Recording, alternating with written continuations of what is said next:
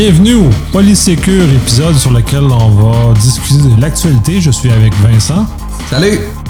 Ça va bien? Ben oui, toi. Et c'est l'été, il fait chaud, il fait plus 1000! Fait qu'on en profite parce que là, de toute façon, comme Québécois, on va finir par chialer parce qu'il fait chaud, il fait froid, on n'est jamais content. Fait que finalement, il faut en profiter au moins pendant qu'il fait chaud et euh, s'endurer un petit peu. Moi, je saigne pas quand il fait chaud. Jamais. C'est jamais. C'est jamais trop chaud. c'est moins pénible que le froid minimalement. Fait que bref. Euh, passons au Shameless Plug. On est toujours euh, dans un état de COVID, on est toujours dans un état, là, une quatrième vague, d'un point de vue mondial, ça train d'affecter tout le monde. Donc, on le, le le, le même rappel qu'on fait tout le temps, se laver les mains, porter le masque, se tousser dans le coude, pas licher la face de nos, euh, de nos convives, s'il vous plaît. Faites-vous vacciner. Euh, les éléments de base pour euh, réussir à passer à travers. Et s'il vous plaît, pas une cinquième vague. S'il vous plaît, on espère pouvoir revenir à une, une- une pseudo-normalité là, de, de, de vie. Oui, puis c'est le début des classes aussi. Là, c'est pas le temps de déraper. Nos enfants peuvent le poigner. Oui. Là, les contacts recommencent, etc., etc. Donc, importance de, de, de, de- de- d'être assidu, puis de faire euh, best effort, s'il vous plaît, encore pendant, pendant, pendant au moins le début, euh, le début des classes. hein. C'est, comme un moment charnière à chaque année. Là. Oui. Donc, faut pas l'éviter. Et le long congé aussi qui s'en vient, autre moment euh, avec le début des classes, qui pourrait être un vecteur de Ah, le, fait, dérapage. le fait du travail, là on célèbre le fait de travailler, mais en ne travaillant pas. Fait que c'est tout à fait, effectivement, c'est une autre occasion de cette nature-là. Donc, c'est prudent. Euh, les, mesures de base, les mesures qui sont fondamentales, lavage de main, euh, masque, sont quand même les plus efficaces. Les restants, j'ai bah, j'ai- un doute raisonnable sur l'efficacité, mais bon, minimalement, on les recommandations de la santé publique. Euh, 7 au 9 septembre, le FIC à Lille. Euh, c'est confirmé, je vais pouvoir y aller. J'ai mon passe vaccinal français, donc ça va faciliter mon, mon, cheminement. Et en, ce sens, je vais pouvoir euh, facilement y accéder. Fait que si vous y êtes au FIC aussi, euh, faites-moi un petit, un petit coucou, puis euh, je vais être là. Ça va être très agréable de rencontrer les gens qui nous, qui nous suivent, qui nous écoutent. Euh, 12 au 17 octobre, Printemps numérique présente Montréal Connect. Donc, événement de- de- d'information, en tout cas au sens large du numérique. Donc, très intéressant, dans lequel moi-même, je vais présenter le, entre le 15, entre le 12 et le 15, lequel je vais présenter. Donc, ça risque d'être in- intéressant. Euh, avril 2022, Québec numérique euh, représente le, la, le- la semaine numérique dans laquelle le Sécure revient. Donc, euh, ça fait l'essentiel de, le- des Shameless Plug. Euh, embarquons sur les sujets, puis j'aime bien le sujet que euh, Vincent a amené, celui d'un un voleur, le, monsieur White Hat qui a été nommé, qui a, volé et peut-être rendu une partie de, ce qu'il a fait dans les crypto-monnaies. C'est un soir de brume du mois d'août. Non, je blague ici. 10 août dernier, euh, il y a, euh, il y a Poly Network qui a rapporté justement un vol euh, d'une valeur de 600 millions de dollars de crypto-monnaie pendant, pendant des échanges, justement. Et puis, euh, et puis ben, écoutez, la, la, la, la, la, la panique a pris, bien entendu, étant donné que le, le, le, le modèle, justement, de vérification de validité de fonds, validité de, de transfert, bon, validité de validité de validité, etc., nous, nous suggère justement qu'avec ce type de transfert, c'est euh, extrêmement sécuritaire de bout en bout, avec des, des avec preuve à l'appui, avec chemin d'authentification, de, de certificat de ci, etc. Eh bien, écoutez, ben c'est ça. Il y a quelqu'un qui s'est inséré euh, entre les deux et puis a réussi à récupérer euh, 600 millions de dollars. Deux jours plus tard, deux jours plus tard, avec la petite nouvelle qui a, qui apparu justement catastrophe, il n'y a pas eu de gros délai justement euh, euh, pour la divulgation justement de ce vol-là. Euh, le- le- le- il y a quelqu'un qui s'est manifesté et a fait la remise de 338 millions euh, de dollars, euh, probablement parce qu'il était gêné, euh, il y avait honte ou... Moi, je pense qu'il avait peur de la police. C'est une, quand t'as volé 600 millions, là, la police, c'est pas mal pas loin, là. Effectivement, écoutez, le montant est effectivement phénoménal dans les circonstances. Là. Ça ça peut pas, ça peut pas ne pas passer inaperçu. Fait que dans les circonstances, probablement qu'il y a déjà eu un branle-bas de combat, gestion d'incidents, euh, du forensique, peu importe. Deux jours plus tard, donc le 12 août, remise de 338 millions, quelques petits échanges. Et puis, si je me trompe pas. Ouais, ben, il a fait une pseudo-entrevue avec des questions-réponses sur lesquelles il se flattait la bédaine sur le fait que c'est un bon gars, puis que c'était euh, sans. Il, est tombé par hasard, puis que c'est. Finalement, ils l'ont fini par le, le nommer M. Whitehead en conséquence, lequel c'est très discutable comme, euh, comme appellation. Là. Écoutez, 16 août, donc entre le 10 et le 16, moins d'une semaine plus tard, remise au complet de l'argent, puis l'entrevue dont Nicolas parle de M. Whitehat où il, il stipule Ah, je ne suis pas intéressé par l'argent, je suis plutôt intéressé à, offrir des conseils, bon, etc. Il a joué, en fait, j'appelle pas ça du violon cyber, là. ça a passé de cordes. Moi, je préfère la cyber harpe, une harpe à 83 cordes. C'est beaucoup plus mélodieux, là. On peut enjôler beaucoup plus de dirigeants de cette façon-là. Mais écoutez, dernière nouvelle, les 600 millions ont été rendus par, par le dit euh, Monsieur Whitehat, c'est peut-être Madame Whitehat, on le sait pas. Euh, il s'est présenté comme étant une personne plus, euh, plus plutôt joviale, veut donner des conseils en cybersécurité et euh, on voit ses dires justement au niveau de l'entrevue où je ne suis pas un expert en, analyse de phrases, mais il cherche comme le consentement de la personne qui va recevoir justement cette entrevue-là en disant est-ce que les mesures de sécurité n'auraient pas dû être plus rigoureuses en terminant la phrase en disant non, donc une question. Donc, il y a une recherche d'approbation ici là, pour euh, peut-être se disculper ou. Non, je ne penserais pas. Là, ben, déjà là, pour, ceux sur ton analyse, je pense qu'il y a vraiment un niveau de faible maturité émotive chez l'individu. Puis il essaie de justement euh, camoufler son, son geste de cette façon-là. Parce que, tu sais, très sérieusement, essayer de, de laver 600 millions de dollars dans les marchés obscurs, c'est assez tough. Je pense qu'il a été pris par surprise de l'efficacité de sa, manœuvre, de un. Puis de toute apparence, il n'a pas l'air ben, super âgé en termes de. À mon sens, c'est un ado. Là, il a fait comme il était dans son sol, il chillait, il faisait du TikTok, et pouf, il, a comme cassé le. dans le fond, la, manœuvre qu'il a faite, c'est qu'il a cassé les contrats intelligents, les smart contracts qui sont liés avec euh, ce, marché-là, le, Poly Network. Donc, c'est ça qu'il a fait. Là, il a réussi à drainer le marché. Puis je pense qu'il n'a pas tout à fait compris ce qu'il faisait, puis il a pris, il a pris panique. Là.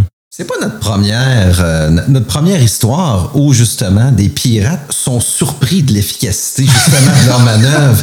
Puis tout d'un coup, ils, ils, décident de, de, de, de, jouer carte blanche en fait, d'avoir d'avoir pas de blanche dans le dossier pour éviter le pire de la sentence qui pourrait leur arriver. Écoutez, à suivre dans ce cas-ci. J'ai euh, la, dernière nouvelle date du 16 août. 16 août, c'est le 10 jours. Euh, je sais, j'ai aucune espèce d'idée si. Euh, c'est ça, les nouvelles plus récentes, puis là, on va en mettre dans le show notes, c'est qu'il semblerait qu'il aurait retourné l'ensemble des crypto-monnaies qu'il aurait volées. Le, celles qui n'avaient pas réussi initialement à retourner plus sur les articles que se faisait, c'est parce qu'il y avait eu des gels de marché, justement dans la conséquence du hack que le gars avait fait. Donc, les gels se sont levés, donc maintenant, il était capable de retourner l'ensemble de l'argent plus, euh, donc, les argents sont retombés dans les, les, euh, porte-monnaies des différents individus qui ont été finalement volés par rapport à ça. Euh, Pauline aurait retourné, aurait donné un bug bounty euh, à l'individu en question, monsieur, le, monsieur Whitehat, ce que je trouve très particulier comme approche, de façon pure éthique. Puis ça, je me suis tout le temps mis contre ce genre de choses-là, de payer ces individus-là, leur donner du mérite après avoir posé un geste qui est fondamentalement illégal euh, c'est pas super intéressant. C'est comme quelqu'un vient te voler chez vous. Ah, ben non, mais je voulais juste te montrer que ta serrure de pote ne marchait pas bien. Ouais, mais t'es quand même rentré chez nous. Si on prend les analogies du monde physique, ben c'est du trespassing là, au sens euh, anglophone. Mais c'est comme une intrusion de, ma vie, de ma maison, de ma demeure. Euh, je trouve pas ça super cool que le gars ait fait ça. Euh, je comprends pas pourquoi Poly Network est aussi jovial dans cette aventure-là ça laisse quasiment présager qu'il y a connivence jusqu'à un certain point. Là. Écoute, ça, semble scénarisé, effectivement, parce que Bug Bounty, on parle d'un programme. Normalement, c'est encadré, c'est euh, déjà scénarisé, disons-le comme ça. Donc, euh, il y a déjà une chronologie d'événements qui doivent se passer. Peut-être, peut-être qu'effectivement, euh, c'était. il voulait présenter ça, c'était plus spectaculaire de le présenter comme ça. Ça, semble effectivement, il semble y avoir un sous roche là, euh, dans tout le scénario. Oui, puis tu sais, tant qu'à parler de scénario, mais ça ressemble beaucoup à l'espèce de façon qu'on voit dans les, euh, choses de super-héros comme Marvel et DC. L'espèce de, genre je suis bienveillant même si j'ai fait le mal. cette notion-là, un peu adolescente, de voir que le, geste qu'on a fait est finalement sans conséquence, euh, non, il, est quand même, il y a de la conséquence. Il a quand même exécuté le geste jusqu'au bout. Et c'est pas parce qu'il il a fait amende honorable dans ce cas-ci qu'il est moins coupable. Donc, euh, ça, j'ai un énorme malaise à cette situation-là. Puis ça a toujours été, là, dire, on peut pas euh, commencer à donner des jobs ou à payer les hackers qui ont soit échoué, soit raté, ou soit qui ont fait comme ça parce que, ah, oups, le voleur a juste raté, il a juste défoncé ma porte, mais il n'a rien volé. Ben, il a quand même défoncé ma porte malgré tout. Donc, selon la, façon qu'on vit dans notre société, c'est des gestes qui sont inacceptables. Mais pourquoi on le tolère davantage dans le monde virtuel avec la monnaie? C'est quand même 600 millions de dollars. Il a, il a volé une banque. Pas avec un, bout de fusil, mais il a quand même volé une banque à la hauteur de 600 millions de dollars. Même s'il a retourné l'argent, le geste était posé. Là. Moi, j'ai aucune idée, mais au niveau des différents investisseurs, il y a peut-être probablement quelques investisseurs, un pourcentage X, qui ont dû avoir une frousse. Il y a peut-être des avocats qui sont sur le dossier, là. Puis c'est pas, pas M. White Hat qui est visé, là. C'est probablement Poly Network, là. Puis ils doivent se défendre sur les deux fronts. Est-ce que, comme tu dis, il a donné un bug bounty? Ça semble être dans le scénario qui était prévu euh, Ouais, mais c'est ça, ça, qui est troublant. là. C'est espèce, je trouve que Pauline est excessivement complaisant avec l'individu. Je comprends pas ce niveau de complaisance-là. Quand il y a des, de l'autre côté, il y a des entreprises, tu fais juste dire oui, j'ai comme reversé ton, ton code, puis genre, il y a un problème, puis je, veux t'aider de façon discrète. Je te vole pas d'argent, puis je t'aide. Vont et, tout de suite invoquer le DMCA, vont les poursuivre, tout ça. Fait que là, il y a comme ça, ne suit pas le scénario standard qu'on voit en, général. Parce que j'étais un des investisseurs, puis j'aurais eu une frousse, c'est pas compliqué, là. Les, millions qui m'appartiennent là-dedans, là, moi, je retire ça, puis je m'en vais vers une nouvelle plateforme, là. Une plateforme que je juge probablement plus sécure, là, euh, selon les conseils de mes avocats. Bien entendu, je suis dans la peau de l'individu, mais euh, c'est ça. Fait que, à suivre. Peut-être qu'il y aura une suite euh, éventuellement sur, sur le dossier. Puis ça, au niveau du montant, c'est exactement, c'est 611 millions de dollars. c'est des bidous, là. Ben oui, c'est sérieux, là. Je vais dire comme toi, là, un, clown qui vole ça, OK, il est victime de son succès, mais il y a le après, là. Il, faut qu'il trouve le moyen de rendre ce montant-là lui appartenant. Autrement dit, il faut qu'il trouve le moyen que ces dollars-là lui appartiennent, s'il veut pouvoir les utiliser. Sinon, il est juste pogné avec un vol c'est comme, comme les, beaux, les, beaux films où on voit des vols de, de, bijoux. C'est pas tout le monde qui sont dans la gamique. C'est pas tous les geôliers qui sont dans la gamique du bijou, puis de, du, du, vol, puis du recel, puis du, de la transformation en dollars. C'est de l'organisation, c'est du contact. Lui, 611 millions, il fera pas ça avec le clown du coin, là, chez Instant Comptant, là, Instant Comptant Bitcoin. Là. Ouais, c'est ça. Je pense qu'il n'y avait pas de capacité à sortir de l'argent qu'il avait volé, puis il était pris avec des sommes extrêmes. Puis même ce qu'on peut penser, le Bitcoin ou toute crypto-monnaie comme celle, euh, celle de, parce que lui, euh, Pauline en avait plusieurs, euh, c'est pas super anonyme en tant que chose. C'était capable quand même de retracer d'où ça vient. Fait qu'il aurait été capable de retracer jusqu'à un certain point d'où venaient les transactions, mais c'est un montant non négligeable. c'est sûr qu'il aurait retrouvé l'individu. Il a juste pris panique. Fait que, tant qu'à moi, c'est un ado ou un adulte qui a encore une mentalité d'ado qui a été pris par surprise, puis il avait juste pas réfléchi à ce qu'il faisait, puis ben là, euh, sauf qu'il l'a fait. C'est comme tu as, cambriolé un dépanneur. Ah non, mais c'est pas grave parce que non, tu l'as cambriolé pareil. Même si c'est par accident, tu l'as fait. Tu as posé le geste illégal quand même si on va dans le droit, dans, le droit criminel, euh, le chapeau à, Virginie, parce qu'elle en fait référence à son podcast, il y a l'actus reus la mens rea. L'actus reus, c'est l'action criminelle, est clairement faite. La mens rea, c'est l'intention criminelle. Donc, euh, clairement, on voit que l'individu avait quand même l'intention de prendre cet argent-là. Peut-être pas autant, mais il avait quand même l'intention. il a posé un geste concret qui est au sens au droit criminel canadien tant qu'à moi, il est coupable du geste d'un geste très, illégal. J'ai hâte de voir la suite parce que ça fait quand même plusieurs semaines que ça suit. il y a beaucoup de rebondissements dans cette aventure-là, mais je suis encore très fasciné par la complaisance de Poly Network sur la non ou les excuses qu'ils donnent sur ce que l'individu fait. Je suis vraiment fasciné. Suivre. Peut-être que c'est un investisseur qui est en arrière qui a fait le test, puis, euh, tu sais, oups. Puis, tu sais, tant qu'à reprendre à ça, tu sais, on a eu le cas des, des, deux pauvres bougres qui euh, faisaient un, un pentest physique sur euh, des cours de justice aux États-Unis qui ont mal, ça a été mal attaché, puis contractuellement, il y a eu des problèmes, puis ces deux individus-là se sont trouvés être arrêtés par la police parce qu'après, ça ne va pas être informé qu'il y, a eu une invasion dans un palais de justice, qui est quand même un geste très important, donc qui amène une réponse très importante. Donc, euh, tout ça, puis contractuellement, c'était pas aussi clair que ça. Puis on parle d'un contexte contractuellement fait. Puis là, on parle dans un contexte de Poly Network où il y avait zéro contrôle, le gars, le du vieux volé, puis ah, c'est cool, c'est sympathique. Ah, j'aime pas ça. Ça pue. ça pue. Bon. Ben écoute, c'est le dernier remondissement. Si tu veux un petit, un petit odeur de Febreze au travers de tout ça, là. bon, en tout cas, c'est sûr qu'on va suivre ça dans les prochains épisodes parce que c'est vraiment intriguant tout, que, tout ce que ça peut comporter comme situation parce que c'est vraiment, c'est vraiment louche là, comme situation. C'est sûr que c'est triste parce que, tu sais, Pauline a quand même des ce là en sens large, c'est que les, les, les, les comptes, J'aime ça, j'aime ça en français parce qu'on dit comme les, smart cities, les villes intelligentes.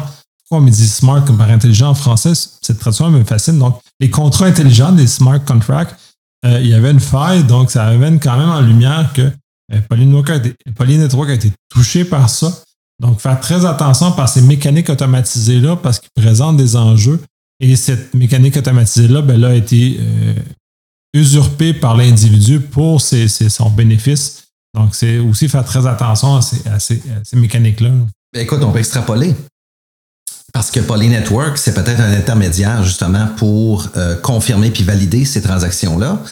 Puis doivent faire affaire justement avec d'autres organes, justement, de crypto-monnaie qui utilisent le même genre de mécanique. Je ne sais pas si les autres organes, les autres, euh, je vais les appeler les, les zones de transit de crypto-monnaie, s'il n'y a pas eu une forme d'éveil en disant Wow, attends un petit peu là, il peut-tu remonter jusqu'à nous autres? Est-ce qu'on a des technologies similaires?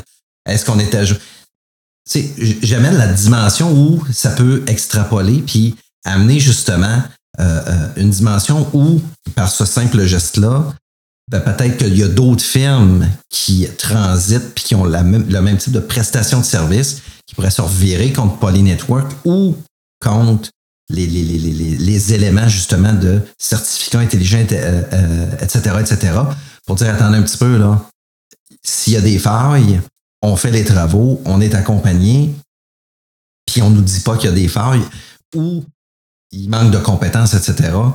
La petite bombe que ça peut créer, la petite bombe que ça peut créer dans le domaine. Là. Ben, c'est sûr que ça va générer du, un réveil chez, euh, chez ces investisseurs-là. Mais en même temps, cet élément-là, puis parce qu'on est dans, dans une. à la croisée des chemins parce que euh, le, le, gouvernement américain a mis dans son énorme loi sur, la sur les investissements en infrastructure certaines clauses par rapport à la crypto-monnaie. Euh, ça fait pas l'unanimité pour plusieurs bonnes raisons et mauvaises raisons. Là. donc, ce qui a été fait là, ça a été fait trop rapide. Mais en même temps, les institutions américaine, puis au niveau mondial aussi, ça s'en vient, ont un appétit de plus en plus grand à réglementer le marché de la crypto-monnaie parce que justement, on est dans un contexte comme celui-là où c'est un peu le Far West, où il n'y a pas de réglementation, où il n'y a rien.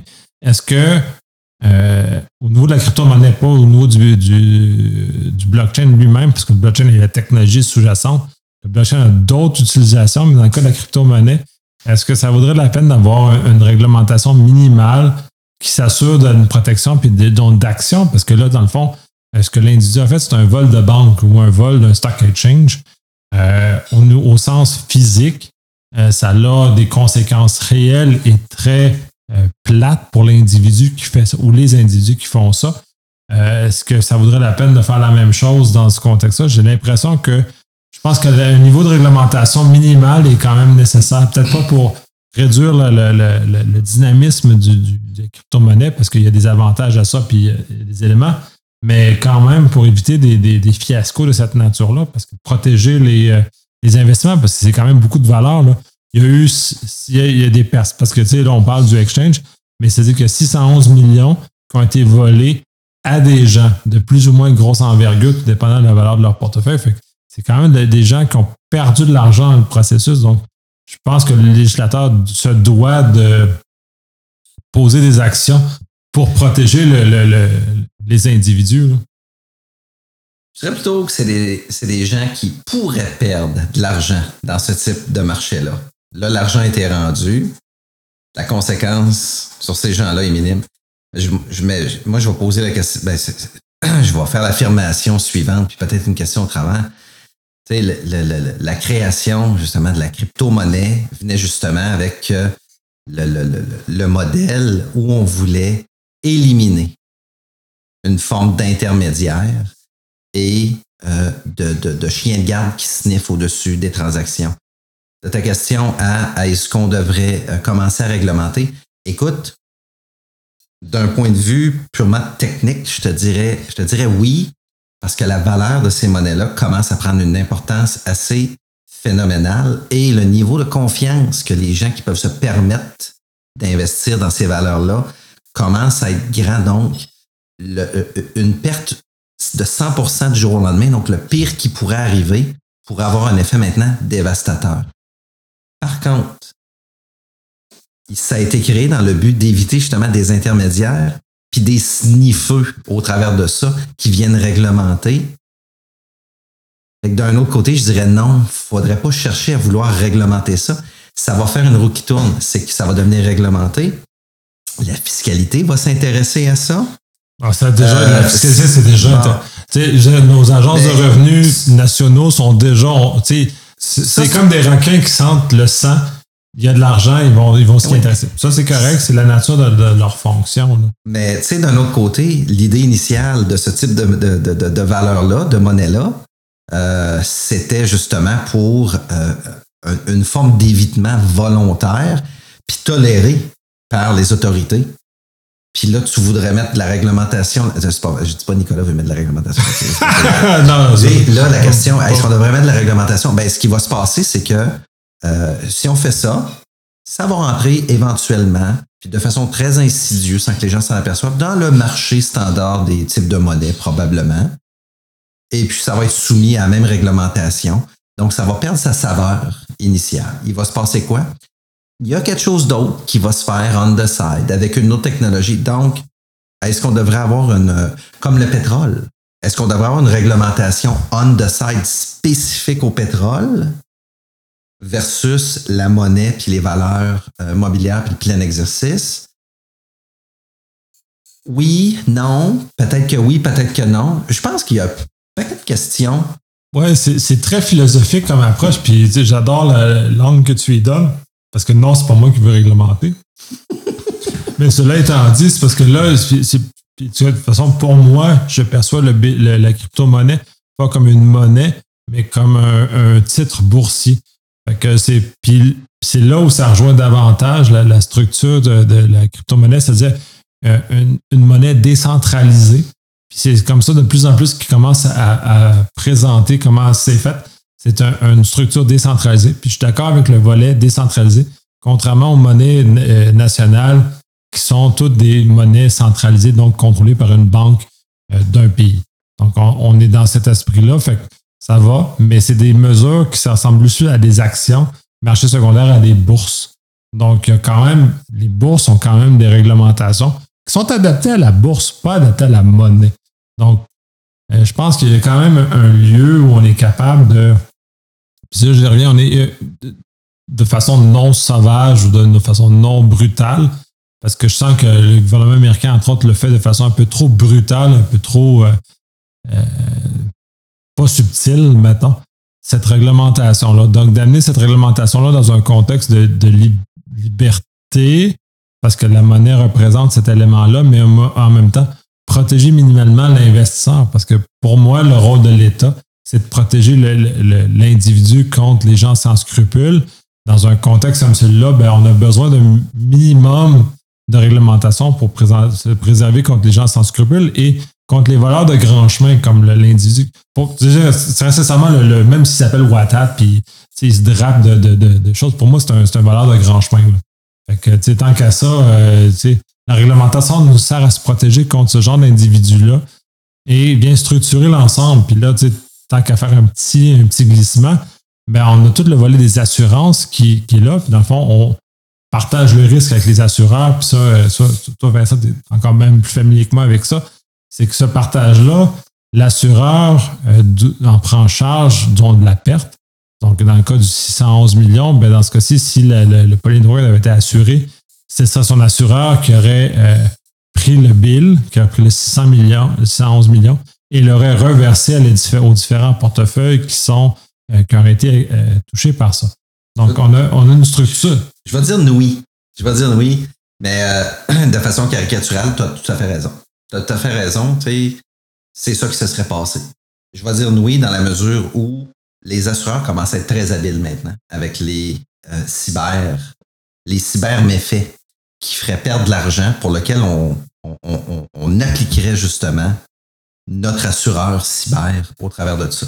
Oui, ça, c'est l'autre aspect parce que là, on parle, au niveau du rançon logiciel, on entend beaucoup parler des assurances. Euh, parce que, puis là, c'est un débat parce que pourquoi les assureurs payent les, les, les, les gens de, de rançon logiciel? Donc, on finance le crime organisé à, travers nos assurances, ce qui est très mal conceptuellement parlant.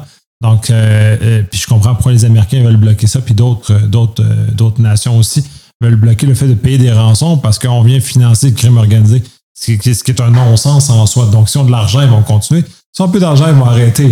c'est un peu ça. Donc, mais de l'autre côté, c'est que les assureurs, puis pour rejoindre ce que tu disais, commencent à comprendre. Donc, les primes augmentent violemment. Fait que là, ça sera plus facile d'avoir de l'assurance cyber comme ça l'a peut-être déjà été Là, il y a une marche de plus en plus haute.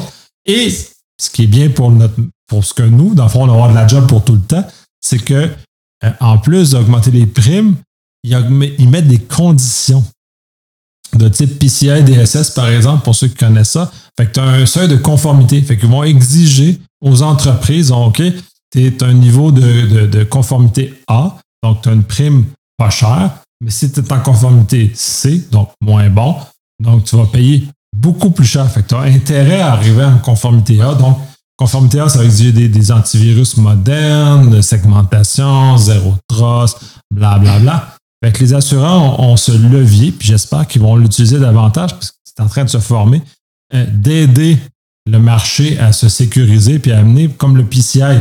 On peut chialer sur le PCI parce que c'est, c'est du normatif, c'est du conformité. Ça n'augmente pas fondamentalement la sécurité, mais ça a quand même ramener l'ensemble du niveau minimal de sécurité de tous les commerçants à un niveau qui est franchement meilleur qu'il y a 10 ans. C'est juste l'asile. Ça rehausse la sécurité. Ça rehausse. Ça rehausse beaucoup, certaines balises, souvent. Puis des fois, des petites balises qui sont un petit peu oubliées, puis poussiéreuses, puis qu'on oublie. Écoute, je vais revenir à un petit élément. là. Les assureurs qui offrent une cyberassurance sont rendus tellement habiles.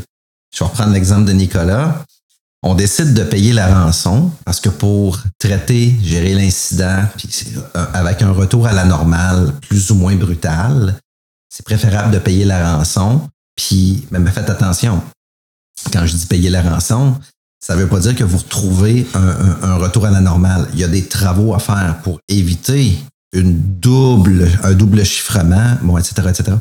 C'est qu'au départ, c'est un petit documentaire que j'ai trouvé intéressant les cyberassureurs, au départ, effectivement, ne voyaient pas l'ensemble des enjeux, des critères, des objectifs, ce qui faisait que lorsqu'on s'assurait et qu'on se faisait justement pirater, rançongicialiser, euh, hijacker une transaction, peu importe, pour le pirate, de se faire dire, hein, il y a probablement une cyberassurance, donc il va se faire rembourser. Pour moi, là, cette valeur, c'est un double vol. Pour moi, c'est carrément un double vol. Mais là, l'assureur est tanné justement de passer justement d'être le bouc émissaire en disant OK, il s'est fait voler pour tant, ça a coûté tant pour le retour à la normale, donc il faut que je fasse un chèque à la compagnie XY de, de, tout ça. parce qu'il a payé la prime, effectivement. OK, un instant, là. Donc, ils sont en train de raffiner leurs mesures. Nicolas a raison. Il y a des évaluations d'écart de sécurité qui sont faites par les assureurs maintenant. Ils débarquent chez vous, là. C'est un Audi, c'est plate. Puis ils débarquent avec leur euh, leur, leur Ils, approche. ils débarquent, leur- ils débarquent avec leurs actuaires. Oh oui. C'est- pas le fun de avec un actuaire. Les autres sont, sont brutales. Les autres, c'est les chiffres, c'est de la mathématique. C'est tough. Là. Ils vont vraiment te, te, te squeezer là, le maximum. Là. Puis ils sont très capables de moduler ce que vous voulez assurer, ce que vous ne voulez pas assurer aussi pour arriver à une forme d'équilibre. Mais ils arrivent avec leur équipe d'experts, ils font une analyse d'écart. Donc, la qualité, la suffisance des contrôles attendus. Puis, avec l'analyse d'écart, ils vont vous dire, vous restez comme ça, ça coûte tant du mille de plus parce qu'il y a un risque supplémentaire à assurer. Sinon, ben écoutez, voici le rapport. On vous accompagne, on rehausse les contrôles. Là, on parle d'une dépense directe à l'interne en matière de sécurité de l'information. Donc, vous rehaussez votre périmètre, la défense de votre périmètre. Écoutez, c'est un maudit bel exercice pour vous autres. Rehausser la défense de votre périmètre. Ça devrait venir normalement de chacun, chacune des compagnies, pas de se le faire dire par un externe pour une assurance ou pour toutes sortes de raisons. Là, pour, bon, mais bon, pour de la prestation de Mais service. on, on va y arriver. Puis, puis moi, j'y vois du positif. C'est-à-dire que les entreprises vont commencer à se, euh, de plus en plus à, à faire affaire des assureurs. Les assureurs vont de plus en plus éduquer la situation. Donc, ils vont être capables d'avoir un vocabulaire et une capacité d'analyse qui est en conséquence. Puis à un moment donné, les entreprises vont se rendre compte que payer l'assurance est plus cher, c'est ça qui est important, que mettre les mesures. Fait quand on va arriver dans un contexte où ça va coûter plus cher à assurer que de se conformer, ben, les entreprises vont finir par se conformer et de façon brutale. On, l'a euh, vécu avec euh, Sarbonne Exley, entre autres.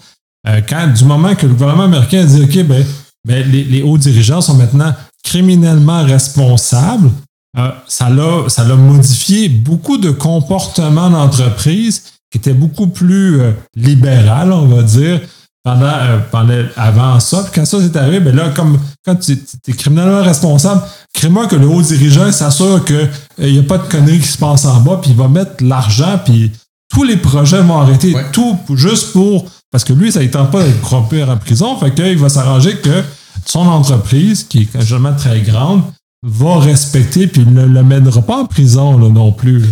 Mais vois-tu, là, on s'étend énormément sur ce sujet-là. Mais vois-tu, Oui.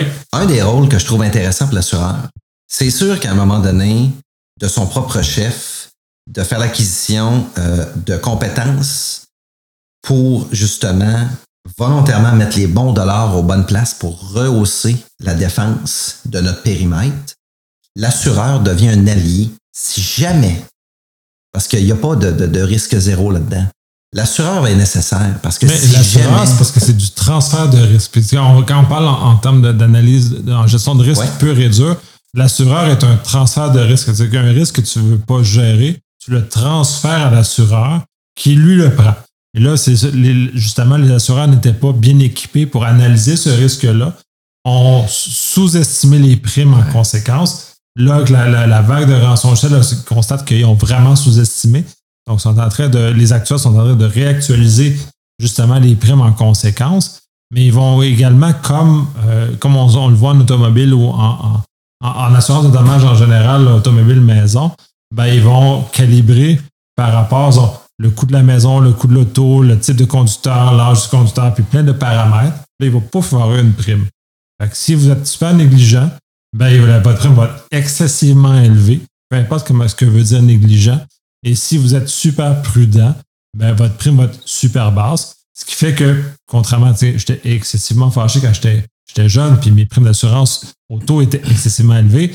Ben, un jeune homme, ça coûte cher parce qu'il y a beaucoup de jeunes hommes qui sont pas prudents en conduisant. Donc, conséquemment, je suis dans le bassin des, entre, des, des, des, des- jeunes hommes qui sont pas prudents. En vieillissant, mais là, je suis un vieux bonhomme qui est plutôt pépère en conduisant. Donc, ma prime a descendu de façon très significative entre les deux moments parce que maintenant, mon profil de conducteur, il est euh, celui du pépère qui roule pas très vite. Mais sais, outre ça, l'autre rôle de l'assureur, lorsque vous mettez les bonnes mesures en place avec euh, suffisance, c'est que si jamais le pire devait arriver malgré les mesures, ça devient un très bon allié pour la haute direction. Ça les protège. Ça les protège d'un point de vue de d'éventuelles poursuites, poursuites civiles, euh, parce qu'ils n'ont pas mis les mesures en place, etc. Ça devient un allié de taille aussi. Là, donc, c'est pas parce que vous mettez les, les, mesures en place que tout d'un coup, vous n'avez pas plus besoin d'assurance. Votre assureur devient un allié pour protéger justement la haute direction. Si jamais une équipe, l'AMF, c'est au Canada, de la SEC aux États-Unis, peu importe, voulait débarquer, ben, ben, c'est parce que le risque zéro n'existe pas. Fait justement, on s'assure pour un risque qu'on n'est pas capable de prévoir. Dans ce cas-ci, c'est là où le rôle, ça, ça, vraiment, ça, ça, amplifie ce que tu dis, c'est que le rôle de l'assureur, c'est d'aider, justement, de donner des outils à la haute direction pour des risques qui ne sont pas capables de prévoir, et en même temps, aider la haute direction de corriger les risques qui sont prévisibles.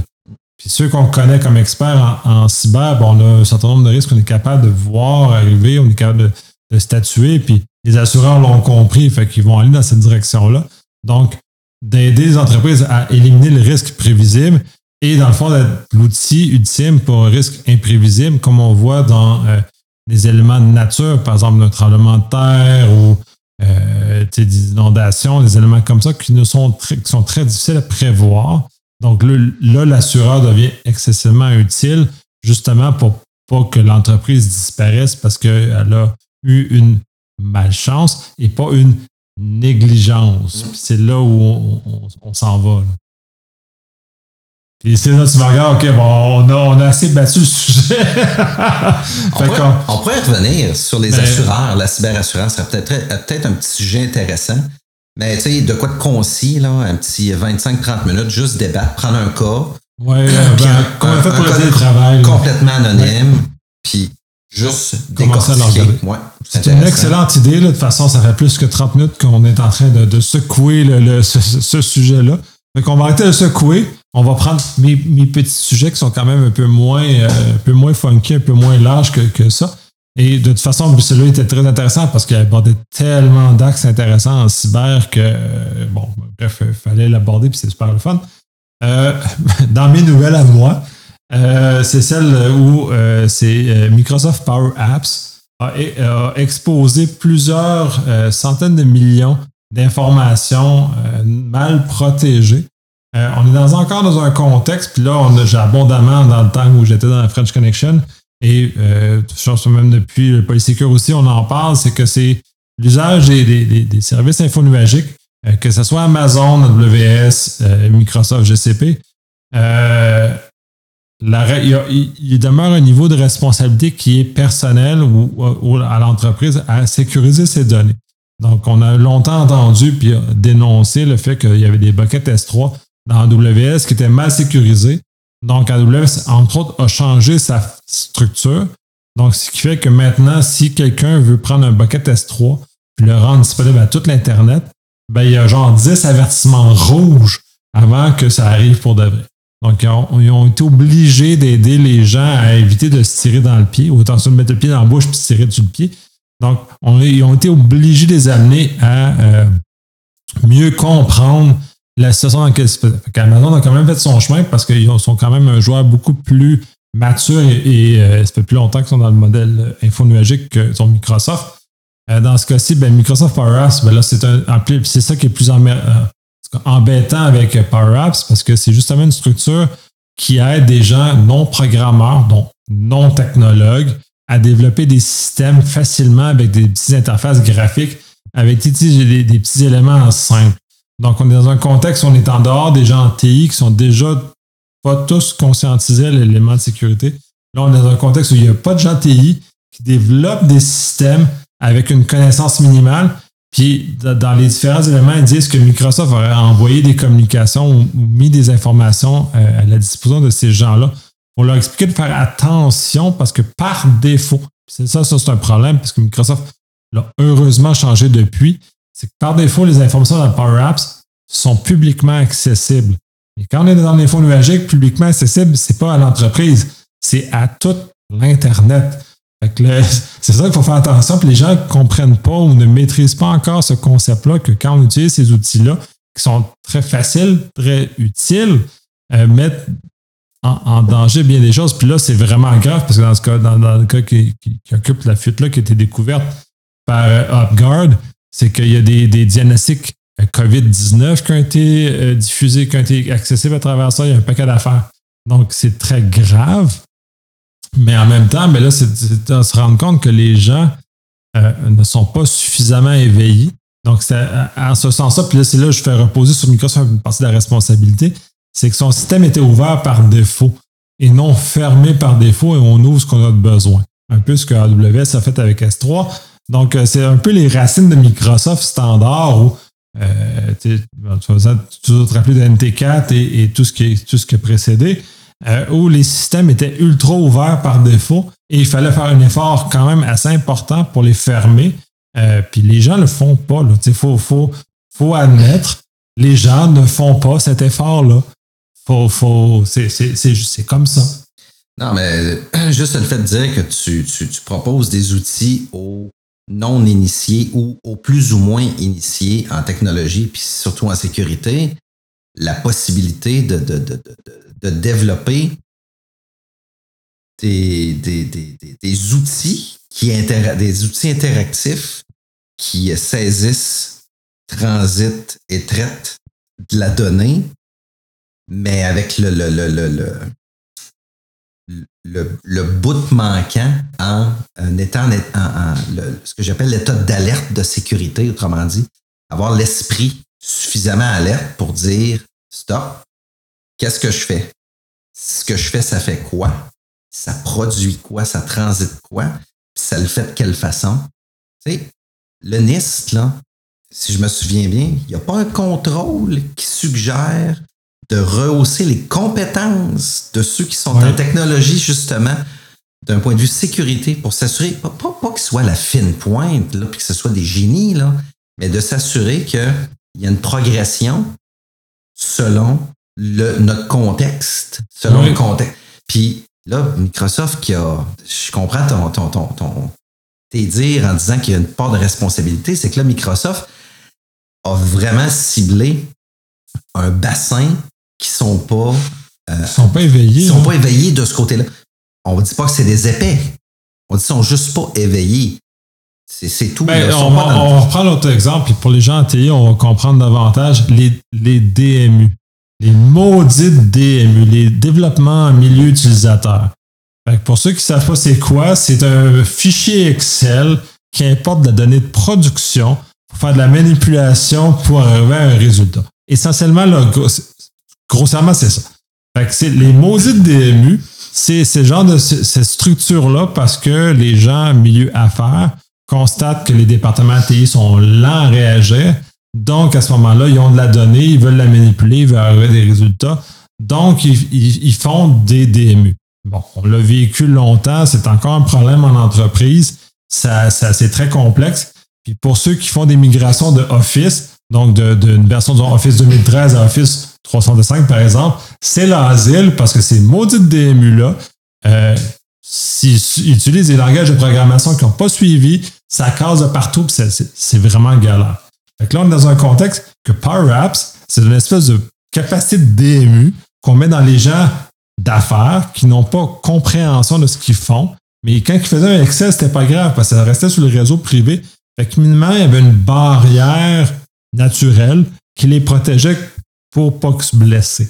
Là, le problème, c'est que les Power Apps, euh, il n'y a pas cette barrière naturelle-là qui est mise en place. Puis c'est là où je mets la faute sur Microsoft qui aurait dû, puis là, ils l'ont fait parce que là, ils sont fait pincer.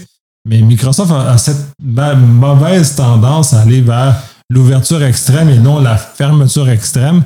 Bon, ça, c'est leur, leur approche, leur philosophie. Je pensais qu'ils avaient appris avec MT4, dans lequel il y avait, il y avait violemment, puis tout le euh, trustworthy, machin, puis tout, ce qu'on a développé par la suite pour rehausser leur posture de sécurité.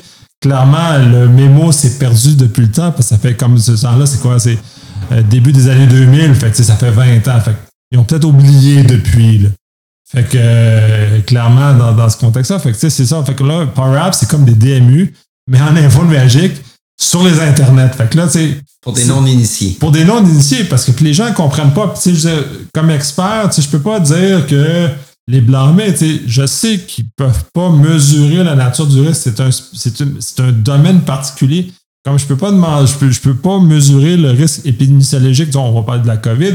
Moi, je suis pas capable de le mesurer. J'écoute des gens, des experts qui font que ça de leur vie, de mesurer la, transmissibilité, puis tout ça. Là, il, il réussit à distiller un peu ça pour que je sois capable de comprendre.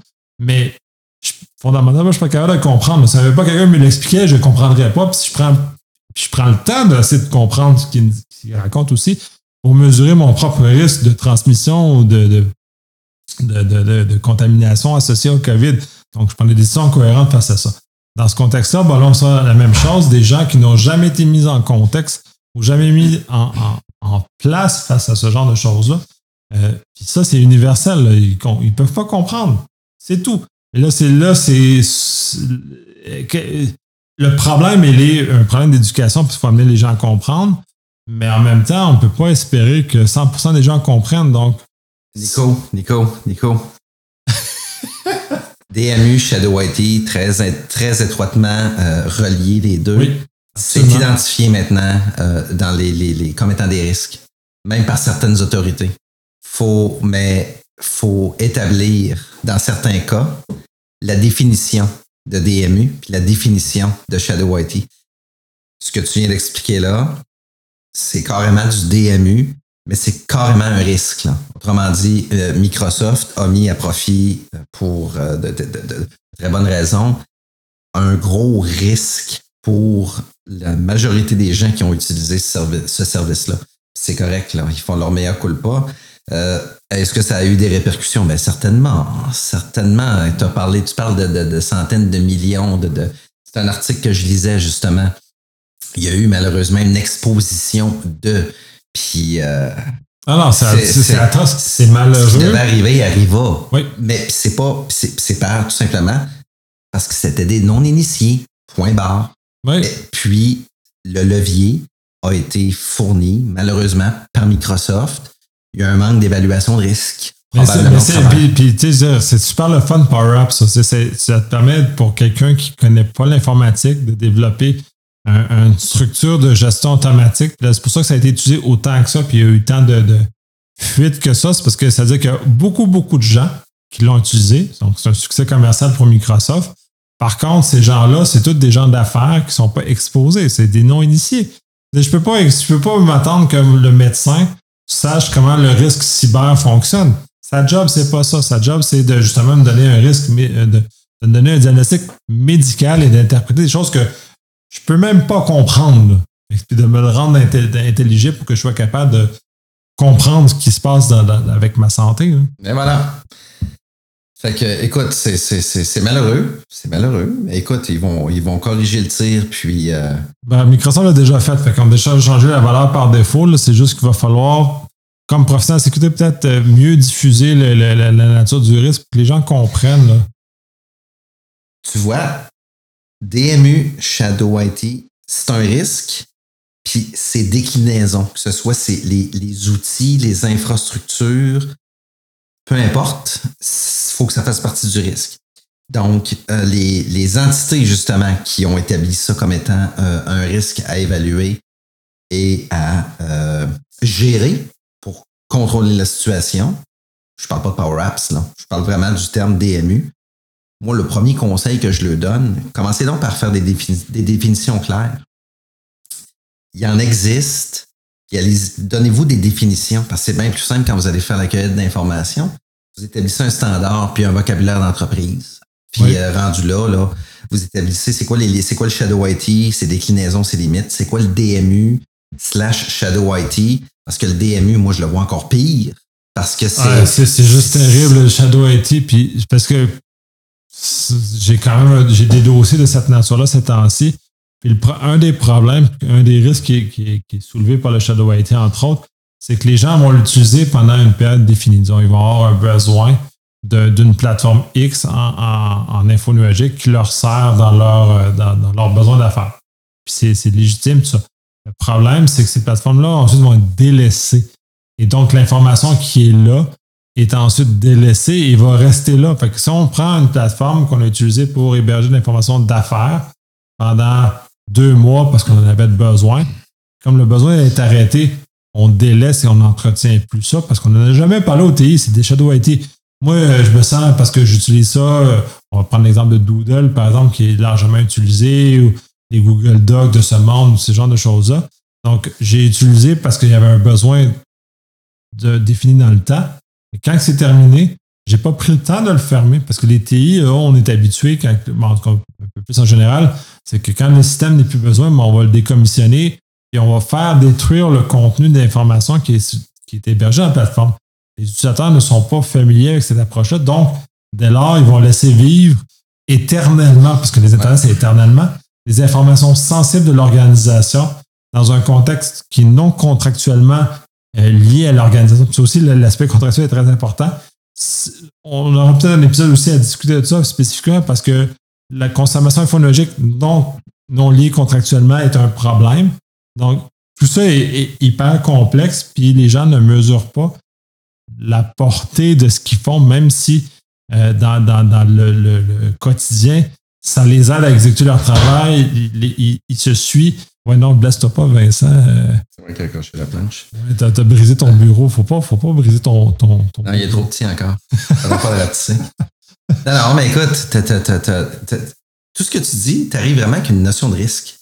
faut vraiment qu'une équipe de gestion des risques s'attarde à prendre ça en considération, à le définir, établir les balises, faire la cueillette d'informations, euh, commencer à corriger la situation le plus rapidement possible. Et puis, euh, puis ensuite de ça ça, ça, va par la chaîne d'approvisionnement. Ça ne veut pas dire qu'un DMU, c'est mal, mais un DMU, dans un contexte encadré, avec une chaîne d'approvisionnement de création jusqu'à fermeture, suppression, destruction, peu importe, ça peut être très bien, là. Ça peut être très bien. Vous savez, mais un Shadow IT qui est encadré, puis c'est ça, c'est comme un DMU qui est encadré. Puis ça, je l'avais vu dans, dans certains ensembles que j'ai fait, c'est qu'au lieu de laisser ça sauvagement exister, on, est, on demandait une déclaration de, la DMU, mais pas une déclaration dans le sens où on va chicaner ou on va euh, contraindre. On veut juste savoir l'existence de ça, justement, pour qu'on puisse intervenir et au besoin détruire quand c'est la fin de vie. Puis, de toute façon, tu viens de, la façon dont tu le mentionnes, c'est très bien amené, c'est que ça devient plus DMU ou Shadow IT à ce moment-là. Il y a une divulgation. Autrement dit, ça fait partie, ça fait partie de la, chaîne alimentaire des produits disponibles. Puis, s'il faut décliner des produits disponibles sur demande avec euh, fenêtre de temps euh, prédéterminée très court, ça existe ça aussi. Mais là, ça sort du contexte DMU, ça devient beaucoup plus encadré un groupe d'actuaires, un groupe de gens en marketing, un groupe de gens euh, dans un autre secteur hautement spécialisé. Euh, tu as parlé tantôt de tornades, on appelle ça des événements sinistres parce qu'on ne peut pas les prédire, puis quand ça arrive, ça fait très mal, euh, puis c'est quand même enregistré. Ben, ça devient peut-être des, ça, va devenir justement des outils qui vont être utilisés ponctuellement selon la différente nature, puis votre, votre, votre type de prestation de service. J'aime beaucoup l'utilisation de prestation de service. Parce que quand on vient euh, pour taper sur les doigts de quelqu'un qui dit non, non, j'en ai besoin, non, non, c'est du DMU, à un moment donné, c'est quoi notre prestation de service? C'est quoi notre secteur d'activité? C'est quoi notre prestation? C'est facile de venir cadrer ce type d'activité-là dans une prestation, puis si ça cadre pas, c'est facile de le mettre à côté puis de dire Hey, ça cadre pas. Si ça cadre pas, ça veut dire que si je le dis, si je le dis à papa, papa va te mettre en punition. C'est exactement ça. Vous voyez, vous voyez venir, là? Oui, mais il est super content, papa, depuis le début. Non, mais attends, là. Là, t'as pris une voie de contournement. En fait, t'as pris son char sans y dire. C'est exactement ça que t'as fait. Il pas ça. Puis t'es pas assuré. c'est exactement ça que t'as fait, là. C'est une, petite, caricature. Mais il faut juste. C'est un risque. C'est un risque qui se calcule et qui se gère. Tout à fait. oui, effectivement on va basculer à la nouvelle. On, l'a battu encore. je pense que tous des sujets qu'on va devoir reprendre sur des épisodes spéciaux parce que sont très passionnants et très vastes comme sujet. Euh, le sujet suivant, ben, c'est Zoom se retrouve encore dans les nouvelles avec le fait que le gouvernement allemand euh, croit, en tout cas, énonce que euh, Zoom ne respectait pas le, GDPR, le RGPD, Donc, il y aurait des éléments dans leur contexte qui euh, seraient euh, nocifs pour la vie privée dans l'usage par le gouvernement allemand. Euh, Zoom se retrouve souvent dans les nouvelles, c'est ça. J'ai lu l'article en question, j'ai pas trop compris, j'ai pas saisi pourquoi dans ce contexte-là ils en voulaient à Zoom ou qu'est-ce que l'élément spécifique qui veulent faire ça. je sais que d'un point de vue canadien, Zoom euh, peu de temps avec la avant le, pendant la débâcle euh, début 2020, euh, ont décidé, entre autres au Canada, de, mettre des serveurs Zoom au Canada. Et si on a un abonnement payant avec Zoom, on peut exiger que les communications ne passent que par les serveurs canadiens. Là, je ne sais pas, parce que là, ils ont l'air de dire qu'il y a d'autres informations qui circulent aux États-Unis. Je n'ai pas fait l'analyse au complet de ces éléments-là. Ça serait peut-être intéressant de le faire justement. Euh, sauf qu'en même temps, là, on est toujours dans le maudit contexte où les États-Unis sont juste comme pas bons au niveau de la protection de la vie privée. Et le restant du monde ont comme décidé d'être bons. Fait que là, on est. Puis même, même au Québec, on est, le projet de le, PS64 est en cours d'étude. On va, euh, la semaine prochaine, j'ai euh, on va je vais enregistrer un autre épisode pour le livre blanc ontarien. Fait que les Ontariens aussi vont le faire. Malheureusement, le fédéral, Trudeau a déclenché les élections, fait que le projet le projet de loi fédéral est, tombé, fait qu'on va attendre après le 20 septembre voir ce qui va se passer et s'ils vont, comment ils vont le remettre en vie, mais en même temps, il n'y avait pas autant de, de vigueur dans ce projet-là, euh, projet de loi-là, dans ce bill-là. Fait qu'on va voir, mais on revient toujours au même contexte que les maudits Américains, ils ont des lois de marde sur la protection de la vie privée, puis j'écoute plusieurs podcasts américains, puis qu'eux-mêmes sont commencés à exaspérés du, du laxisme qu'il y a aux États-Unis de cette façon-là, dans laquelle euh, on est un produit, on n'est pas un individu. Euh, je les vois pas comme des gros méchants, comme tu, l'exprimes. Je les vois comme des, gens qui, qui se disent OK, on est un poids lourd dans ce type de décision-là pour ratifier, mais c'est pas notre idée. Fait qu'on ralentit le processus, puis on trouve toutes les petites failles qui nous écœurent, puis on les met à l'avant-plan. Je te donne un exemple. Il y a une dizaine d'années, il y a une loi qui, euh, euh, a démarré euh, en Europe et le Canada, si je ne me trompe pas, a été très partie prenante dans ce dossier-là. C'est de protéger justement la vie privée de nos enfants sur l'Internet. Et puis, ça prend un projet de loi international. Puis, c'est cinq ou six pays qui doivent justement se prononcer pour ratifier. Et puis, le projet de loi qui était nickel, très bon, pas trop complexe, première écriture, c'était simple, c'était compréhensif, ça donnait justement des moyens, des moyens à divers pays, des moyens euh, juridiques de pouvoir agir si jamais il y avait méfait où on contrevenait à cette réglementation-là. Puis au travers de ça, les États-Unis, qui étaient incapables d'acquiescer de, que ce projet-là était super bien écrit. Puis tout projet de loi va venir éventuellement avec des amendements. Il va y arriver, il va arriver des situations qui n'ont pas été cernées par les différents projets de loi qu'on va éventuellement étudier, analyser, amender, peu importe. Puis non, tout ce qui manquait, c'était les États-Unis, justement, à dire Hey, OK, go, on va de l'avant. Non, c'était pas leur idée. On pouvait pas aller de l'avant. On parle ici d'un modèle de régulation d'Internet. On parle pas d'un moyen juridique pour un pays X, Y, Z, mais on parlait d'un moyen de régulation au niveau de l'Internet et qui pouvait avoir justement une application juridique pour tous les pays qui voulaient participer. Puis les États-Unis, c'était un des poids lourds. C'était pas leur idée. C'est pas nécessairement mort dans l'œuf, mais disons que le dossier a traîné, puis nos enfants sont de plus, de 10-12 ans sont de plus en plus exposés. Ça aurait été le fun qu'il y ait un petit modèle plus avec un peu plus de pong voilà une dizaine d'années, ce qui n'est pas le cas présentement. C'est comme c'est dans des zones grises encore, là, à gauche et à droite. C'est vraiment une culture américaine. Pas leur idée. Ouais, bon, au, niveau, fédéral, effectivement, mais au niveau des États, tu as la Californie qui en a une, je pense que le Michigan a une loi de protection. Puis les États sont en train de se doter, euh, différents États aux États-Unis, de doter de lois de protection de la vie privée qui sont d'une efficacité diverse. Je ne suis pas suffisamment versé dans, leur, dans leur là pour savoir à quel point si on le compare au RGPD, qu'est-ce que c'est, ou par rapport au, PS64, qui ressemble beaucoup au RGPD par ailleurs, sauf l'application extraterritoriale. Donc, c'est de voir. Fait, je sais pas. Euh, oui, c'est sûr que les Américains sont impérialistes. C'est pas leur idée, c'est pas une bonne idée. Ça arrive souvent, là, tu sais, puis. Euh, je, connais des gens, mon entourage sont comme ça aussi. Là. Fait, c'est pas juste les Américains, là, c'est, dans la nature de l'humain euh, en partie. C'est une insulte là, que je vais dire. J'allais dire c'est pas une insulte, mais c'est une insulte, fait que je vais être transparent. C'est une insulte. Là. Ça fait penser aux gens qui sont vraiment postmodernistes. Salut, j'ai cette, cette idée-là, j'y crois dur comme fer, fait que c'est la nouvelle norme. Euh, fuck you, là. Non, c'est ça, c'est dans la pluralité des idées qu'on avance, c'est pas juste. Euh, puis tu vois, le postmodernisme, c'est vraiment un nouveau terme qu'on essaye d'utiliser. puis, excusez-moi, là, j'ai vu un psychologue une fois à une conférence du Hackfest. J'ai trouvé fort intéressant, là, parce qu'il est venu exposer un petit peu son point de vue euh, à des jeunes, des jeunes qui étaient invités, puis j'ai trouvé ça vraiment fantastique. C'est pas du postmodernisme. Fuck you, là. C'est de la tyrannie c'est de la tyrannie.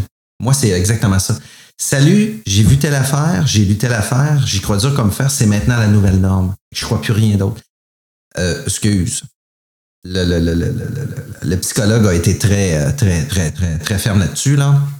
C'est Salut, j'ai fait 10 à 12 ans d'études, j'ai inventé quelque chose, découvert quelque chose et j'ai obtenu un doctorat de mes pairs, reconnu par mes pairs et toi, tu dis que ce que je dis, parce que ça, contre, ça contrevient à tes idées, n'est pas bon, c'est de la tyrannie, c'est pas du postmodernisme. On est en train de nous mettre une espèce de mot plus soft entre les deux oreilles pour qu'on dise, oh, pauvre petit, il souffre de postmodernisme. Non, non. C'est de la tyrannie. C'est un très mauvais comportement. C'est un très mauvais comportement. Ah. c'est narcissique à mort puis à oh, C'est narcissique, là. C'est pas. Bon, on revient avec le même, les mêmes débats sur les anti-vaxxers et ces éléments-là où ils prennent 20 minutes de recherche sur Internet et sont devenus des experts en vaccination quand tu as des gens qui consacrent leur vie à ce genre de choses-là. Puis, euh, bon, bref, c'est deux pas deux mesures, mais oui, bref. Euh. et effectivement, mais on ne réglera pas ce problème-là, là, puis on va enchaîner avec la dernière nouvelle qui est, je reviens encore parce que je l'adore, cette nouvelle-là. J'adore les nouvelles sur le zéro trust. Moi, c'est ça, c'est mon, mon fun parce que depuis 2007, je suis mis en contact avec, avec cette notion-là, puis j'aime ça. Puis je trouve que la lenteur d'adaptation, elle est extrême, mais bon, bref. Euh, même en 2007, je trouve que c'est une excellente idée. Euh, à ce moment-ci, c'est que là, on, se dans un contexte où il c'est annoncé c'est Citrix qui, entre autres, qui en parle qui fait que euh, amène, puis c'est un peu un contrario par rapport à l'autre nouvelle que j'avais mentionné là-dessus, qui disait que c'était contraignant, ça limitait l'analyse du big data, blablabla, bla, bla, parce que lui était, était contrarié par ça, parce que ça lui nuisait son, sens d'affaires. Mais d'autres disent que ça améliore l'expérience utilisateur, puis dans le fond, ça, euh, ça permet une meilleure sécurité, parce que justement, ça permet aux, aux, employés de euh, mieux gérer leurs informations, de mieux contrôler leurs informations et d'en faire quelque chose qui justement leur permet d'opérer avec une plus grande quiétude d'informations. Puis c'est ça aussi, c'est important parce que puis on a, ça, a transcendé l'épisode, c'est que l'utilisateur n'est pas nécessairement au courant de tout. Il veut mener, il faut lui donner un certain nombre de, barrières rudimentaires qui lui permettront d'éviter de se tirer dans le pied. Fait que le 03, c'est une structure qui est justement euh, mise beaucoup par les TI qui aide euh, l'utilisateur à éviter de se faire mal lui-même ou à éviter à faire d'une mauvaise manipulation des données. Donc, c'est une structure qui est, amenée, puis c'est une idée qui est très intéressante parce qu'il y a un gain. Parce qu'en même temps, il ne faut, faut, pas se leurrer, c'est très complexe à mettre en œuvre le, vrai zéro trust en termes d'idées larges parce que ça touche la GIA, ça touche le périmètre, ça touche le design des applications, ça touche à tous les aspects des TI.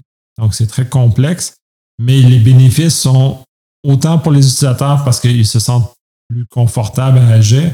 Donc, ils sentent qu'ils ne feront pas nécessairement d'erreurs ou les erreurs qu'ils vont faire vont être euh, limitées et contrôlées. on parle comme là, on, ramène sur le Power Apps. Mais le Power Apps, les utilisateurs qui l'ont fait, ils n'étaient pas dans un contexte où ils étaient euh, protégés. Donc, ils se sont malheureusement tirés dans le pied dans un contexte zéro trust. Ben là, on, limite la possibilité aux utilisateurs de se blesser. Avec l'information, à divulguer de l'information. Fait qu'on a quand même un, regard très intéressant.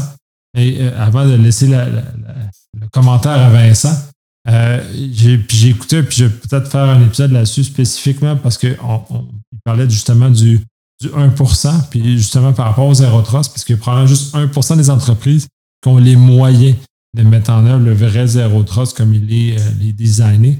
Donc, c'est il y a comme une ligne de pauvreté en, en cybersécurité. Donc, celle-là, il faudrait la, traverser. Puis, zéro trust, c'est un, des éléments forts de cette division entre ceux qui ont des moyens puis mettre le zéro trust et ceux qui n'ont pas de moyens puis pas, pas capables de mettre des zéro trust. C'est quand même assez dispendieux. Donc, de regarder cet aspect-là puis voir le bénéfice pour tout le monde par rapport à, à ce genre de choses-là. Juste un petit commentaire, si j'ai compris, se pourrait-il que si le zéro trust est partiellement implanté, ça pourrait donner un faux sentiment de sécurité d'un point de vue utilisateur.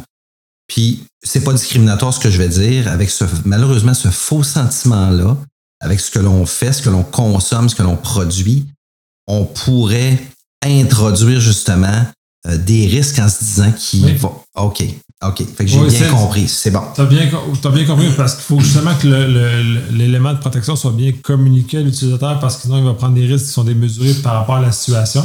Et ça, il y a eu des études, c'est très intéressant parce que euh, la ceinture de sécurité, quand les gens ont commencé à adopter la ceinture de sécurité dans l'automobile, les gens ont commencé à aussi avoir des comportements plus négligents sur la route parce qu'ils se sentaient en sécurité parce qu'il y avait une ceinture, ce qui est quand même, oui, ça augmente la protection, mais ça ne fait pas que tu dois conduire de façon plus négligente parce que tu as une ceinture. Celle-ci ne te protège pas contre ta propre négligence. Donc, on est comme dans une zone où justement, il faut éviter que l'utilisateur se sente trop en sécurité et prenne des risques démesurés. Et il faut qu'il toujours soit capable de mesurer le risque. Je dis, tu as fait des années que tu travailles dans le milieu du risque. Euh, moi, euh, moi aussi, euh, l'analyser, c'est complexe. C'est des professionnels qui travaillent là-dedans, puis transmettre ça à, l'utilisateur normal, c'est pas nécessairement donné, puis c'est pas nécessairement facile à faire non plus. Donc, il faut être prudent avec ce genre de choses-là. Puis on le voit au sens puis c'est pas, pas discriminant, c'est que si on regarde au niveau social, on le voit euh, aux États-Unis, l'exemple des États-Unis, parce qu'il nous est projeté dans notre face régulièrement, ben, il y a une partie de la population qui n'est pas capable de comprendre ou faire une analyse intéressante ou une appréciation intéressante du risque par rapport à, la COVID, par exemple. Donc, cette ce manque de capacité d'appréciation du risque associé leur fait poser des gestes qui sont euh, qu'on pourrait considérer négligents, mais qui ne sont pas informés. Donc, ils ne sont pas capables de faire la, saine mesure de, du risque associé. Puis on, le constate souvent dans des gens qui euh, ont décidé de ne pas se faire vacciner euh, la COVID, puis finalement sont sur leur ligne de mort, puis disent à leur famille, à leurs proches, faites-vous vacciner, c'est très important. Fait que c'est très triste de constater qu'il y a des gens qui doivent mourir pour apprécier l'ampleur du risque dans lequel ils sont et d'utiliser ce, en tout cas minimalement heureusement, d'utiliser ce, moment-là d'éveil tardif et trop tard pour leur vie, euh, leur vie propre, d'au moins aider leur famille à, ne pas passer par le même chemin de souffrance. C'est complexe la, compréhension et la maîtrise du risque. Oh, écoute, j'ai une petite opinion là-dessus. Là. C'est sûr qu'on entend ces histoires-là. Moi, c'est des, pour moi, c'est ces histoires de lit de mort. Là. C'est du bouhouhou. Là. C'est juste de dire euh, écoutez, cher complotiste, parce que c'est très ciblé aussi là, comme, comme, comme message. Euh, l'autre question. Là, je rentre dans le très, très, très, très technique. Puis, si t'as pas la réponse, c'est pas grave. Tu parles beaucoup du zéro tross. On, on, on, va continuer. Là, tu parles de l'utilisateur, hein? tu parles de l'être humain à qui on va dire écoute, tu vas être très limité, on ne t'empêchera pas d'avoir tous tes, accès pour pouvoir faire ta prestation de service telle que demandée. Tu vas rencontrer quelques barrières, tu vas te poser quelques questions, on a des réponses pour toi. Mais sache que ceci, c'est pour ton bien, mais surtout le bien de l'entreprise. Autrement dit, on va éviter le plus possible l'introduction d'erreurs humaines. Mm-hmm. Bon. Moi, j'ai une infrastructure là, avec un, un, ordonnanceur de travaux automatisés réparti sur une centaine de systèmes. Là, là tu as introduit le zéro trust, tu as du compte de service. Là, il y a des gens qui m'ont introduit dernièrement à des comptes applicatifs. Je reste quand même je dis quand même que c'est des comptes de service. Là, tu veux quand même que ta production automatisée, qui est ordonnancée à telle heure avec une cascade d'événements, de, de, de, communication, de pompage de données, de traitement, de pitchage, là, etc. Il doit y avoir une forme de complexité de mise en place au niveau du, du zéro trust pour tout ce qui est tâches automatisées pour justement harmoniser toute la patente. Là. Il y a là, il y a fondamentalement de la complexité au zéro trust. C'est justement quand je faisais mention du fait qu'il y a juste le 1% des entreprises les plus riches qui ont les moyens de mettre en œuvre cet élément-là parce qu'il faut comprendre ce qui est accédé, comment c'est accédé. Un des éléments très importants, puis dans lequel c'est une de tes forces d'ailleurs, la GIA fait partie intégrante du Zero Trust parce que euh, seules les applications ou les utilisateurs autorisés, dûment autorisés, et tous les points de contrôle de l'identité du processus, du compte de service ou du compte applicatif, comme tu mentionnais, ou du compte utilisateur, parce que dans le fond, ultimement, ça, ça revient à la même chose, et vérifié à plusieurs étapes. Donc, cet élément de vérification-là est très important et même primordial au fonctionnement des chaînes de traitement que tu mentionnais. C'est que la chaîne de traitement, une fois qu'elle est bien montée, qu'elle est bien réfléchie, l'identité suit la chaîne de, la chaîne de traitement.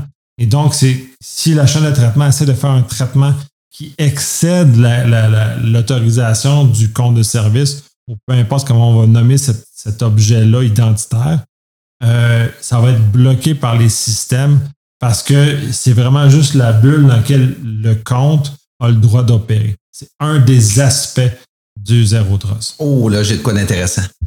Se pourrait-il que dans une optique de contrôle général informatique, gestion de changement de programme, que ce soit du DevOps, en passant, je dirais jamais DevSecOps euh, en podcast. Du DevOps, pour moi, c'est l'automatisation euh, mur à mur, là, ça devient, ça commence à devenir mauditement bénéfique. Là. Autrement dit, pour la séparation des tâches incompatibles. Ce que je veux dire par là, c'est que quand, quand c'est bien fait. On revient toujours. Tu dit. Le problème avec la sécurité, puis là, c'est, moi, c'est, mon, c'est, ce que je dis régulièrement. Les gens, c'est, très banal. Pour moi, la sécurité, c'est très banal. C'est de bien faire les choses. Donc, si on fait bien les choses, on les fait sécuritairement tu l'as dit, quand c'est réfléchi à la base, puis qu'ensuite de son le couche sur papier, puis ensuite de son le configure dans les systèmes. OK. Ça veut dire qu'au niveau du DevOps ou du développement, euh, je vais dire traditionnel, donc le développeur, le libraire, et puis euh, le spécialiste pour la mise en production, etc. Peu importe le modèle, ça devient ben, fortement intéressant parce que comme tu l'as dit, avec le niveau d'autorisation permis, le développeur ne pourra jamais, en aucun cas, jamais, jamais, mettre son propre code en production puis récupérer les demi-sous. Là. à te parler, puis là, ça m'a fait allumer sur la séparation des tâches. Effectivement, zéro trust au niveau de, ce volet-là. C'est exactement la séparation des tâches. Mais ça, dans le GIA, on a ce volet de séparation des tâches que là, on est plus habitué comme vocabulaire mais c'est du zéro trust qui est appliqué pour l'identité. On l'a dans le réseau, on l'a dans l'applicatif, on, l'a partout. C'est justement la philosophie qui est là. C'est pour ça qu'on ne peut pas acheter un produit zéro trust, mais c'est un, concept qui se transmet dans les différents éléments. Mais la séparation des tâches et, le, ça devient un moteur philosophique pour l'application justement du modèle qu'on veut dans notre, dans notre, entreprise. Fait que si on fait une, une saine séparation des tâches avec des comptes, puis comment c'est bien fait, ben, effectivement, on fait du zéro trust avant même que ça s'appelle du zéro trust. C'est, le chemin, c'est juste qu'on a mis sur le même, le même couvert un ensemble de concepts qui transcendent beaucoup d'autres choses avant. Là. je vois ta satisfaction. C'est... oui, ben oui, ben, ben oui. Ben oui, effectivement. Là, on entend depuis plusieurs années parler de DevOps, DevOps, DevOps. Euh, écoute, par expérience, ce que j'ai vu, j'ai vu du, j'ai vu, j'ai vu j'ai pas vu de DevOps, j'ai vu du, euh, du hybride. Euh, ah, j'ai tout vu. j'ai vu du pod DevOps, puis du pod hybride, puis du pod contrôle. Ça, j'ai vu ça. J'ai vu du hybride, etc. Mais quand les gens me posent la question, parce qu'on m'a posé la question à plusieurs reprises, moi, je vois ça comment? Ben, moi, du DevOps, puis là, je vais rester sur le DevOps, là. Puis ça va rejoindre un peu ce que Nicolas disait du DevOps, là, c'est une saine gestion d'accès. C'est que le développeur, on veut qu'il développe. Puis on veut, on l'a embauché pour développer. On veut qu'il développe 99% du temps. 1% du temps, là, c'est qu'on veut discuter avec lui, on veut voir ses idées, on veut pas qu'il fasse des mises en production, on veut pas qu'il fasse d'entretien, on veut pas qu'il fasse de la maintenance. Mais 1% du temps, il va peut-être donner un coup de main pour de l'entretien et de la maintenance quand, quand l'outil va passer en mode continuité. Le DevOps, c'est que le développeur, il est embauché pour développer. Ce qu'il aime dans la vie, ce pourquoi il est heureux, c'est de faire du développement. Ensuite de ça, on met une mécanique. On met tout simplement une mécanique qui accepte le code, qui teste le code, qui fait le use case et qui pitch en production si les barrières sont thumbs up. Maintenant, pourquoi je dis gestion d'accès? C'est que celui qui contrôle le résultat attendu des tests dans la boucle infinie du DevOps, ce soit une personne indépendante du développement. Normalement, c'est une personne qui est du côté utilisateur, un analyste fonctionnel qui comprend que le demandeur veut ça, le développeur fait ça. Puis ce que le développeur fait pour le demandeur, c'est que le résultat doit être ça. Les résultats sont tout le temps attendus. C'est que la séparation des tâches vient avec une gestion d'accès, tout simplement, à la boîte noire qu'on appelle DevOps. Puis la mise en production, c'est le même scénario. Personne met en production. C'est un compte de service qui, une fois qu'on y envoie notre preuve de vaccination, en ça de même, oui. va dire Hey, à telle heure, je ferme les services, je mets en production, peu importe votre modèle, vous roulez une phase de test ou peu importe. Puis le lendemain matin, les couteaux sont levés, la version a été mise à jour de point 1, puis voilà, c'est réglé. Là. Il n'y a eu aucune intervention humaine. Moi, c'est, moi, puis zéro trosse, pour moi, là-dedans, ben, en fait, pour moi, ça, c'est complètement du zéro trosse mur à mur. Puis personne a transgressé sa zone, euh, je vais dire, sa, zone géographique de travail. Oui, sa zone de responsabilité, oui. Et voilà. Oui, c'est une des applications, puis c'est une très belle façon de, de, l'illustrer aussi, parce que euh, le monde invente plein de concepts à l'heure actuelle là-dessus. C'est une, très façon de, de faire. Puis dans le fond, pour moi, plus j'en parle, plus ça devient ça. C'est juste comme un amalgame d'un ensemble de choses qu'on avait avant, qu'on avait différemment, dans la séparation des, tâches, par exemple, qui deviennent sur un parapluie unique, sur un concept unique, qu'on intègre dans, justement dans ce concept unique-là pour avoir une vision d'ensemble qui est uniforme sur euh, l'application des, des, contrôles. Justement, l'outil, affaires et ainsi de suite. Le DevOps en fait partie en plus de cette mécanisation-là qui est, euh, une saine approche, euh, c'est élémentaire, c'est ça. Ceux qui font du DevOps non mécanisé, tant qu'à moi, c'est pas, du, pas du DevOps. Ça, existe, j'en ai vu. Ils faisaient du DevOps non mécanisé. Là. Écoute, je euh, pense que je lisais un article il y a à peu près 4-5 ans. Je pense qu'Amazon fait 35 000 mises en production par, par mois ou par semaine. Écoutez, je me souviens plus, il faudrait que je retrouve l'article, mais l'article m'a fait sursauter. Je l'ai lu debout, là. Puis on parle du site web, on parle d'Amazon Photo, on parle d'Amazon Prime, on parle de leur infrastructure d'intelligence pour les entrepôts, les commandes que vous passez. Hey, c'est pas vrai que je vais embaucher 35 000 libraires pour faire 35 000 mises en production. Ça prend un mode, ça prend une mécanique. Il faut mécaniser le processus, puis le DevOps est un des éléments. Puis je pense que l'application du zéro trust, parce que c'est une grosse compagnie, ils veulent pas, ils veulent pas se ramasser devant le tribunal pour des mauvaises raisons. Le, le, zéro trust est une belle mécanique justement qui vient euh, bonifier toute la chaîne d'approvisionnement du DevOps, du développement jusqu'au code mis en production. Tout à fait on va conclure là-dessus. on a déblatéré encore très longtemps parce que les sujets étaient vraiment très passionnants. J'espère que vous avez été eu la même passion à l'écouter qu'on a eu à en jaser. Donc, on, remet ça. On va probablement même faire des épisodes spéciaux sur des sujets spécifiques par rapport à, ces éléments-là. Comme on a mentionné, euh, c'est super trippant. C'est à chaque fois très plaisant. Puis, je pense que je commence à pogner le twist. je pense aussi, Vincent, d'enregistrer en présentiel. Fait ah, ça, donne une dynamique qui est encore d'autant plus intéressante souhaitons qu'on va pouvoir rester en, présentiel euh, quelques temps encore avant de retourner sur nos, sur nos TV à nous regarder à travers une TV. Ouais, fait que lavez, lavez-vous les mains, faites-vous vacciner, euh, faites un effort, best effort pour tout le monde. Puis euh, à la prochaine. Prochaine.